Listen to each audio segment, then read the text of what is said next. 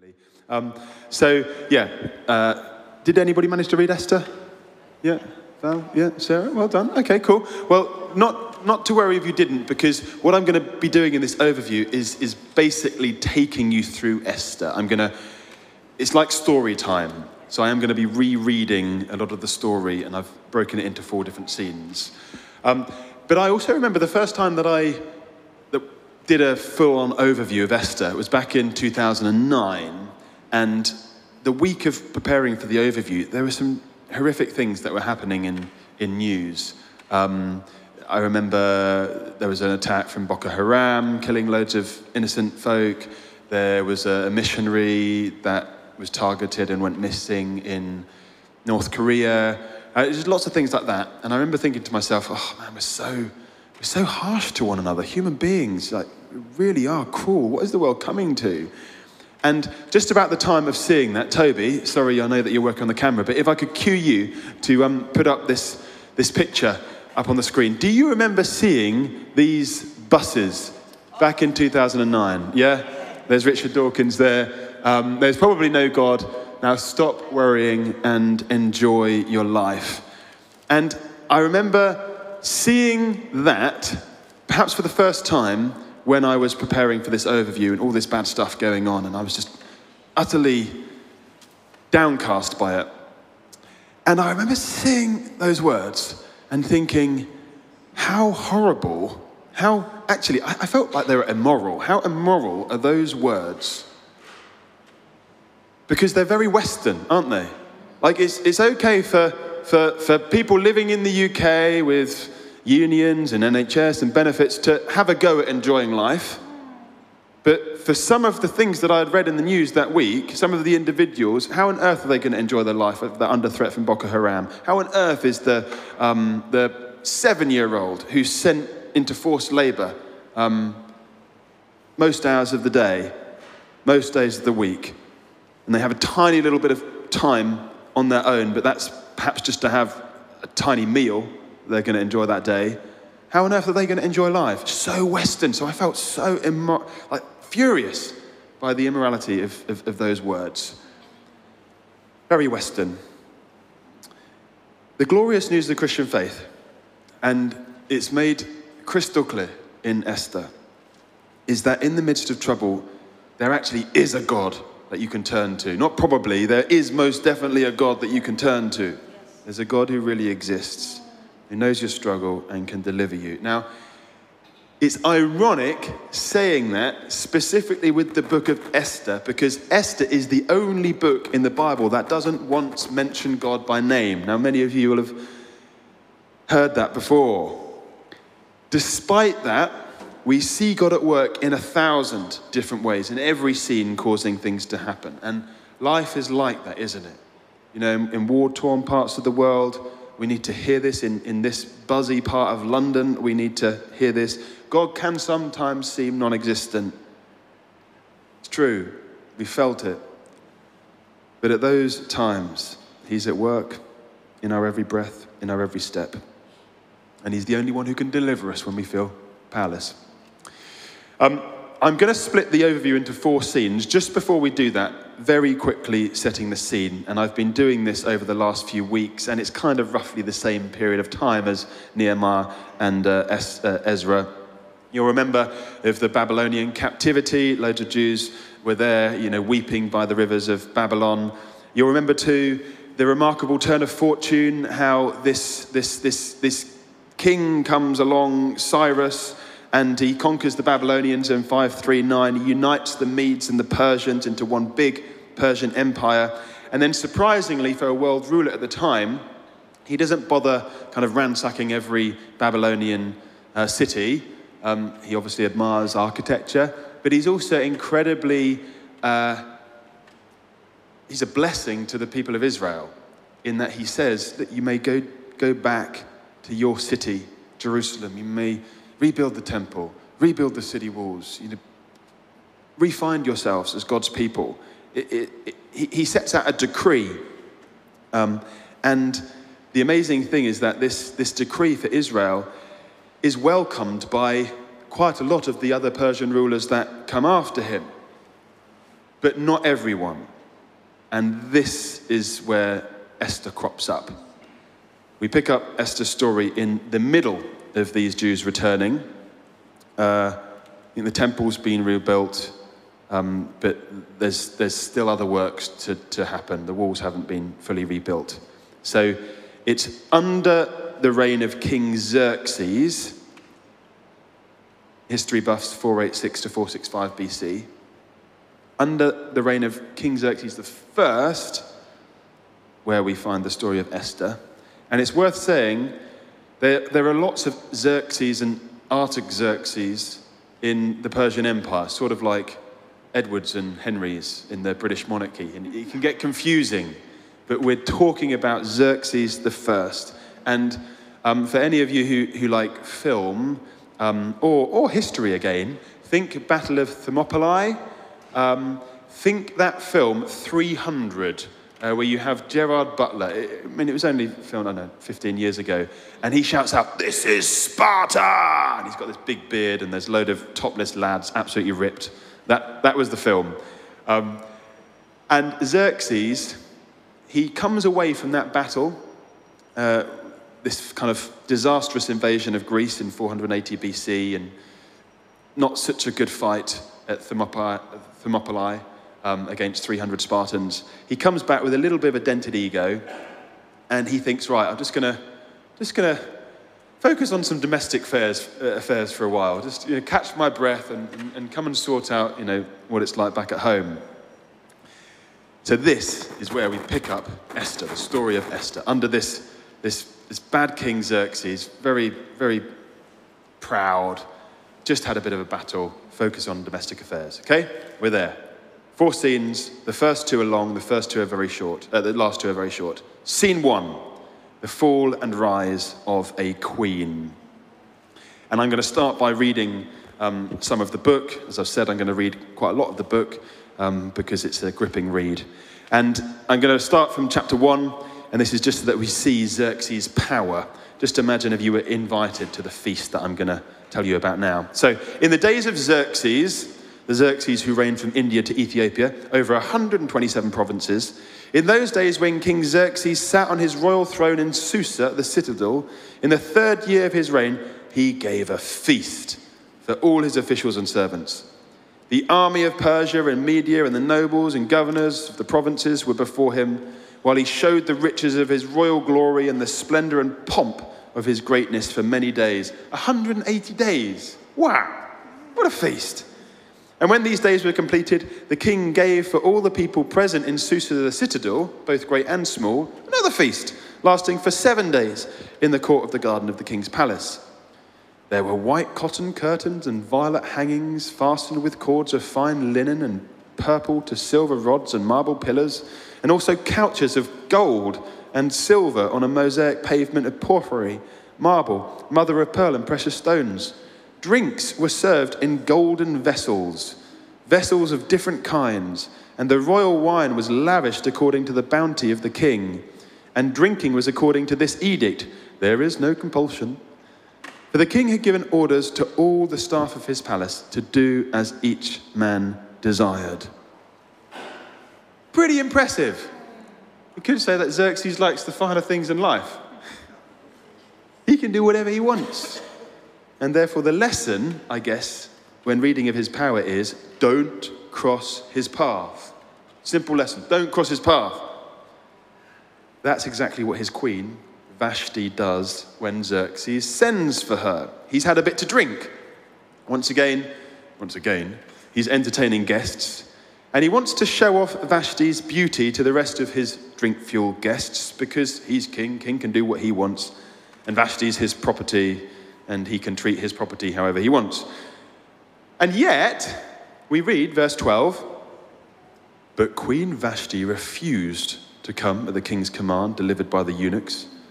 At this, the king became enraged, and his anger burned within him. Now, I don't know why Vashti refused. To put yourself in her shoes. Could be that she was simply tired of being treated like a little pet a Playboy bunny, maybe, on demand at the click of Xerxes' fingers. Could be that she didn't like it when her husband drank. This is the kind of thing that he did. I don't know what it was, but what we do know is that from that moment, she was a goner. She was made redundant, her royal title was given away. But then the story gets even more interesting. We find out that if Xerxes were to go speed dating, he would be all about the face and not anything about the personality. Now, I referenced speed dating because if you remember all the way back to Exodus, I referenced speed dating and I said if God were to go speed dating, he'd need time with us. You know, speed dating wouldn't, wouldn't work for him because he wants to journey with us and he's about not just the, the superficial stuff, he wants to get to know us deeply. To find his new queen, Xerxes basically throws a beauty pageant. So, chapter 2, verse 2, I'll read to you again. Then the king's young men who attended him said, Let beautiful young virgins be sought out for the king, and let the king appoint officers in all the provinces of his kingdom to gather all the beautiful young virgins to the harem in Susa the citadel, under custody of Hegai, the king's eunuch, who is in charge of the women. Let their cosmetics be given them, and let the young women who pleases the king be queen instead of Vashti. And then it says this quote, This pleased the king, and he did so. We then read of a woman named Esther, who, verse 7, chapter 2 says, had a beautiful figure and was lovely to look at. Written by a fella, isn't it, I think? and surprise, surprise, we then get to verse 17 of that chapter and we read, The king loved Esther more than all the women, and she won grace and favor in his sight more than all the virgins, so that he set the royal crown on her head and made her queen instead of Vashti. One crucial piece of information I haven't told you so far, and that is that Esther was a Jew. She had been brought up by her uncle Mordecai. He's the one who'd put her forward for the beauty pageant. And he's the one who told her to, to keep quiet about her Jewish roots, which could have potentially spoiled her chances. That's scene one. Scene two Haman versus Mordecai. And this is the main scene of the book. Uh, it, it is seriously gripping. This is a seriously gripping part of the book. So, chapter 3, verse 1 starts Xerxes promoted Haman the Agagite and set his throne above all the officials. And there's a problem in that verse, and the problem is a word, and it's the word Agagite. It's akin I guess, in our times to hearing, hearing the words um, Taliban or KKK, immediately you think, right, be careful, this is not good. And the reason being is that the Agagites were related to the Amalekites, and the Amalekites were one of Israel's biggest enemies, and that feud continued with Haman. Anyway, Haman, after being promoted, he has this huge pride trip and expects everyone to bow down before him. Um, pride's ugly, and I've seen it in my life occasionally when I've, when I've been told, oh, you've done something really well. Oh, yeah, well, I have. There we go. And I start flaunting. Um, pride's ugly. We, we, we see it in our own lives. Anyway, Mordecai, Esther's uncle, remember, he would not bow down to Haman. Why? Chapter 3, verse 4. It says simply, Mordecai was a Jew. Could have been because of Haman's ancestry. Could have been because for Mordecai, bowing down was linked to worship. Mordecai only worships the one true God. Either way, at this point in his life, Mordecai makes a stand. And it's similar to Daniel in Babylon. If you remember, he, he makes a stand. Not about absolutely everything, but there are certain things he just takes a stand on. And there's a time and a line, isn't there? We know it in our lives where we, we, we kind of draw a line in the sand and we say, right, I'm not going past that. I'll go, I've been pushed up to that point, but I'm not going beyond that. And it's important, you know, morality kind of pricks our conscience. That was what it was for Haman, uh, Mordecai back then. Anyway, Haman hears about this, that Mordecai wouldn't bow down to him. And this is where things get really, really, really sinister. Rather than simply having a grudge against Mordecai, he decides to have a personal vendetta, not just against him, but against every single living Jew. And he makes the Jews sound like this unruly, wicked people to Xerxes. And he goes to the king and he requests permission to completely destroy them. And unfortunately, Xerxes gives his seal of approval. And it is an absolutely horrible edict, Xerxes decrees. And you know, you read it, read it, and it just reminds me of the Holocaust. It reminds me of the horror Jews have had to endure throughout human history. So these are some of the words from the edict, chapter 3, verse 13. Uh, it's appalling. Letters were sent by couriers to all the king's provinces with instruction to destroy, to kill, and to annihilate all Jews, young and old, women and children, in one day, the 13th day of the 12th month, which is the month of Adar, to plunder their goods. It's horrific, isn't it? That's horrific reading. And can you imagine if you were a Jew back then, hearing of this, thinking about that day, having a calendar up on your wall, crossing out all the days leading up to that day, thinking, is. How would the words, there's probably no God, go ahead and enjoy your life, how would they help? Never gonna help.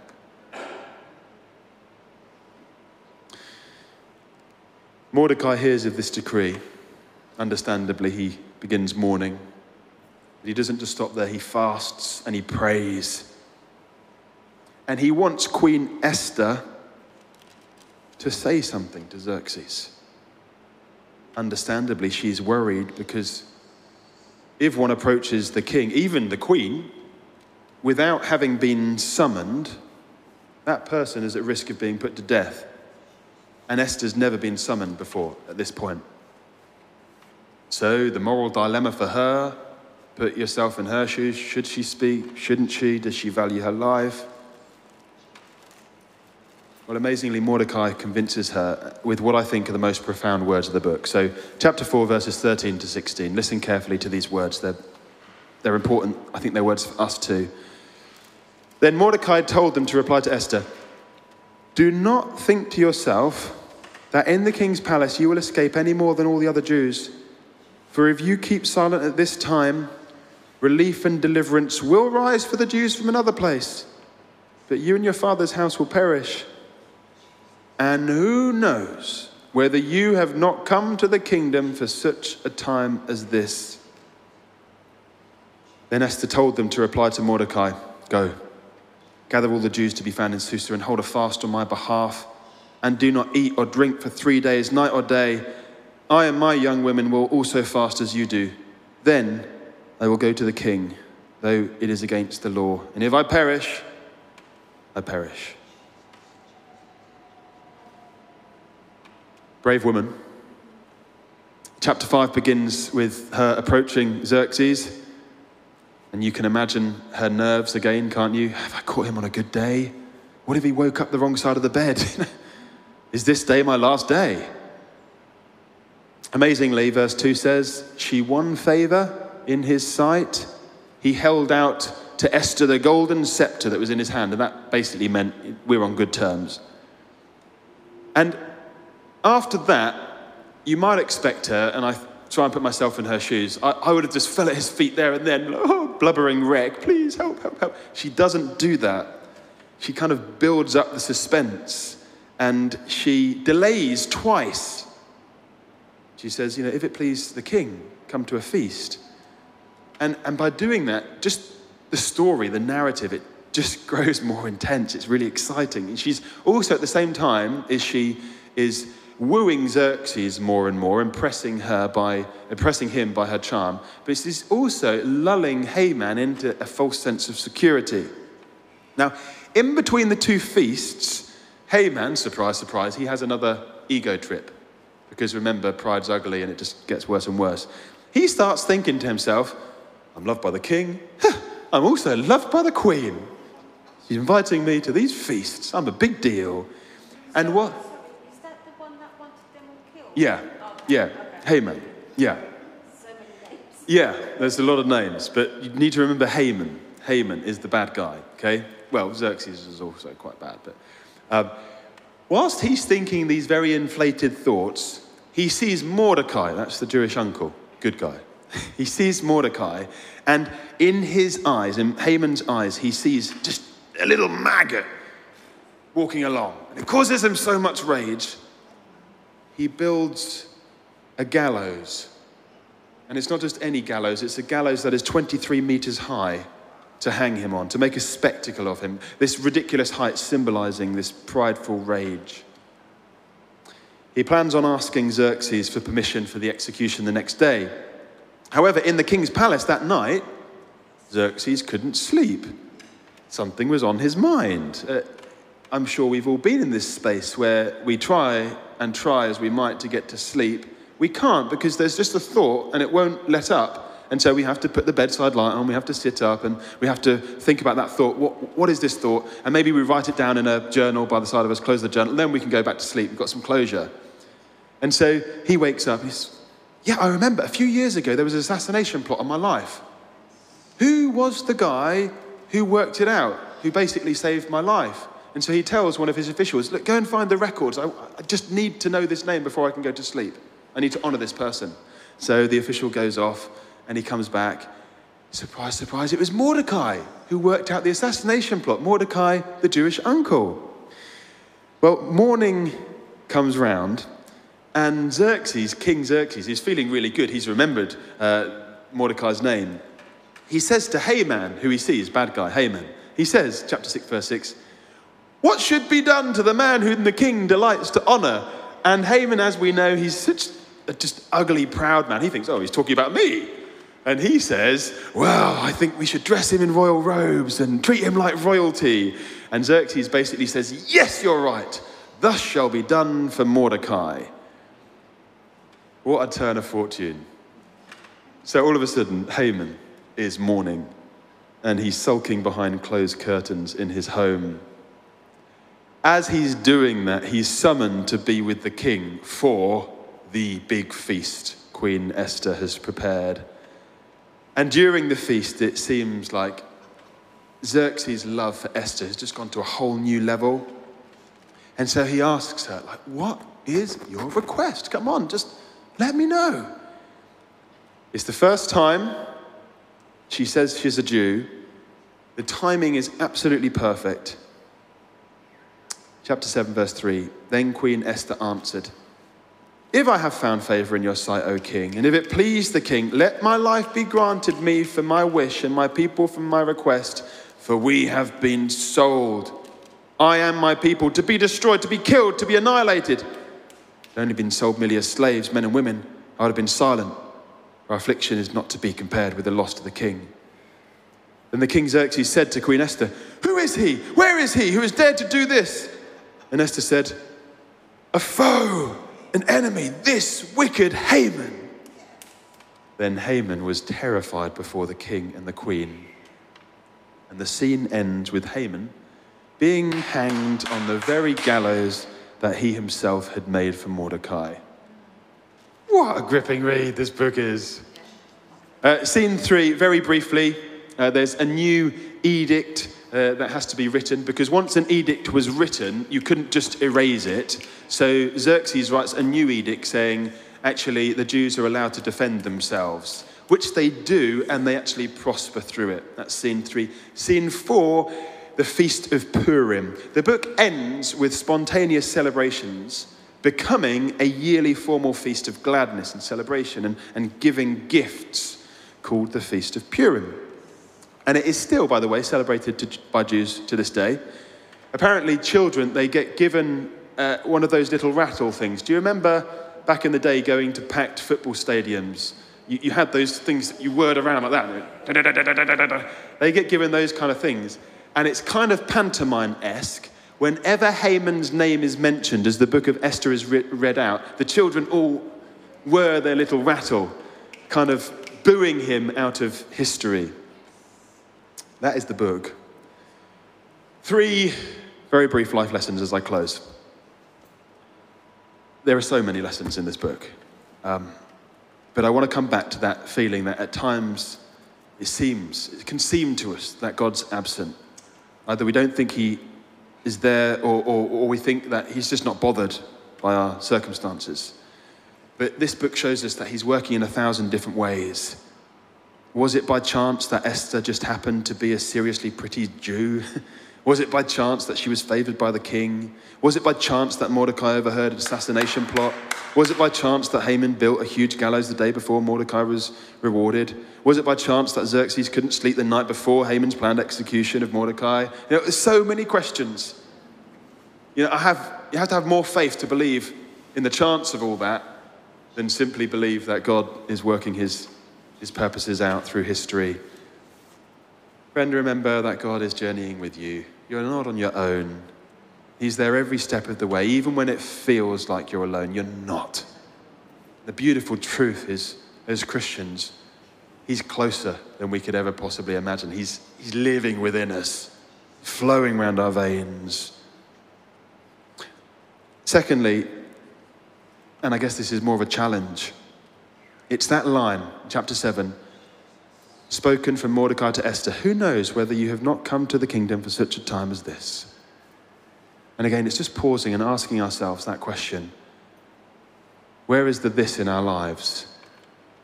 Have you been placed by God where you are in your life for such a time as this? Are there people in your lives that are there for such a time as this because you are there alongside them? What is this going to mean for you? It's important, I think, that we'd all have time out today to ask God, is there something you want me to say or do in the place, the sphere of influence that you have me in? Help me not to miss it. And then the final thing that I want to say is to do with that feast of Purim and celebration. Knowing all of this stuff, are we celebrating God as much as we should be? Are we celebrating the testimonies? It was wonderful to have those testimonies at the start. Are we celebrating what He's doing in our lives as much as we should be?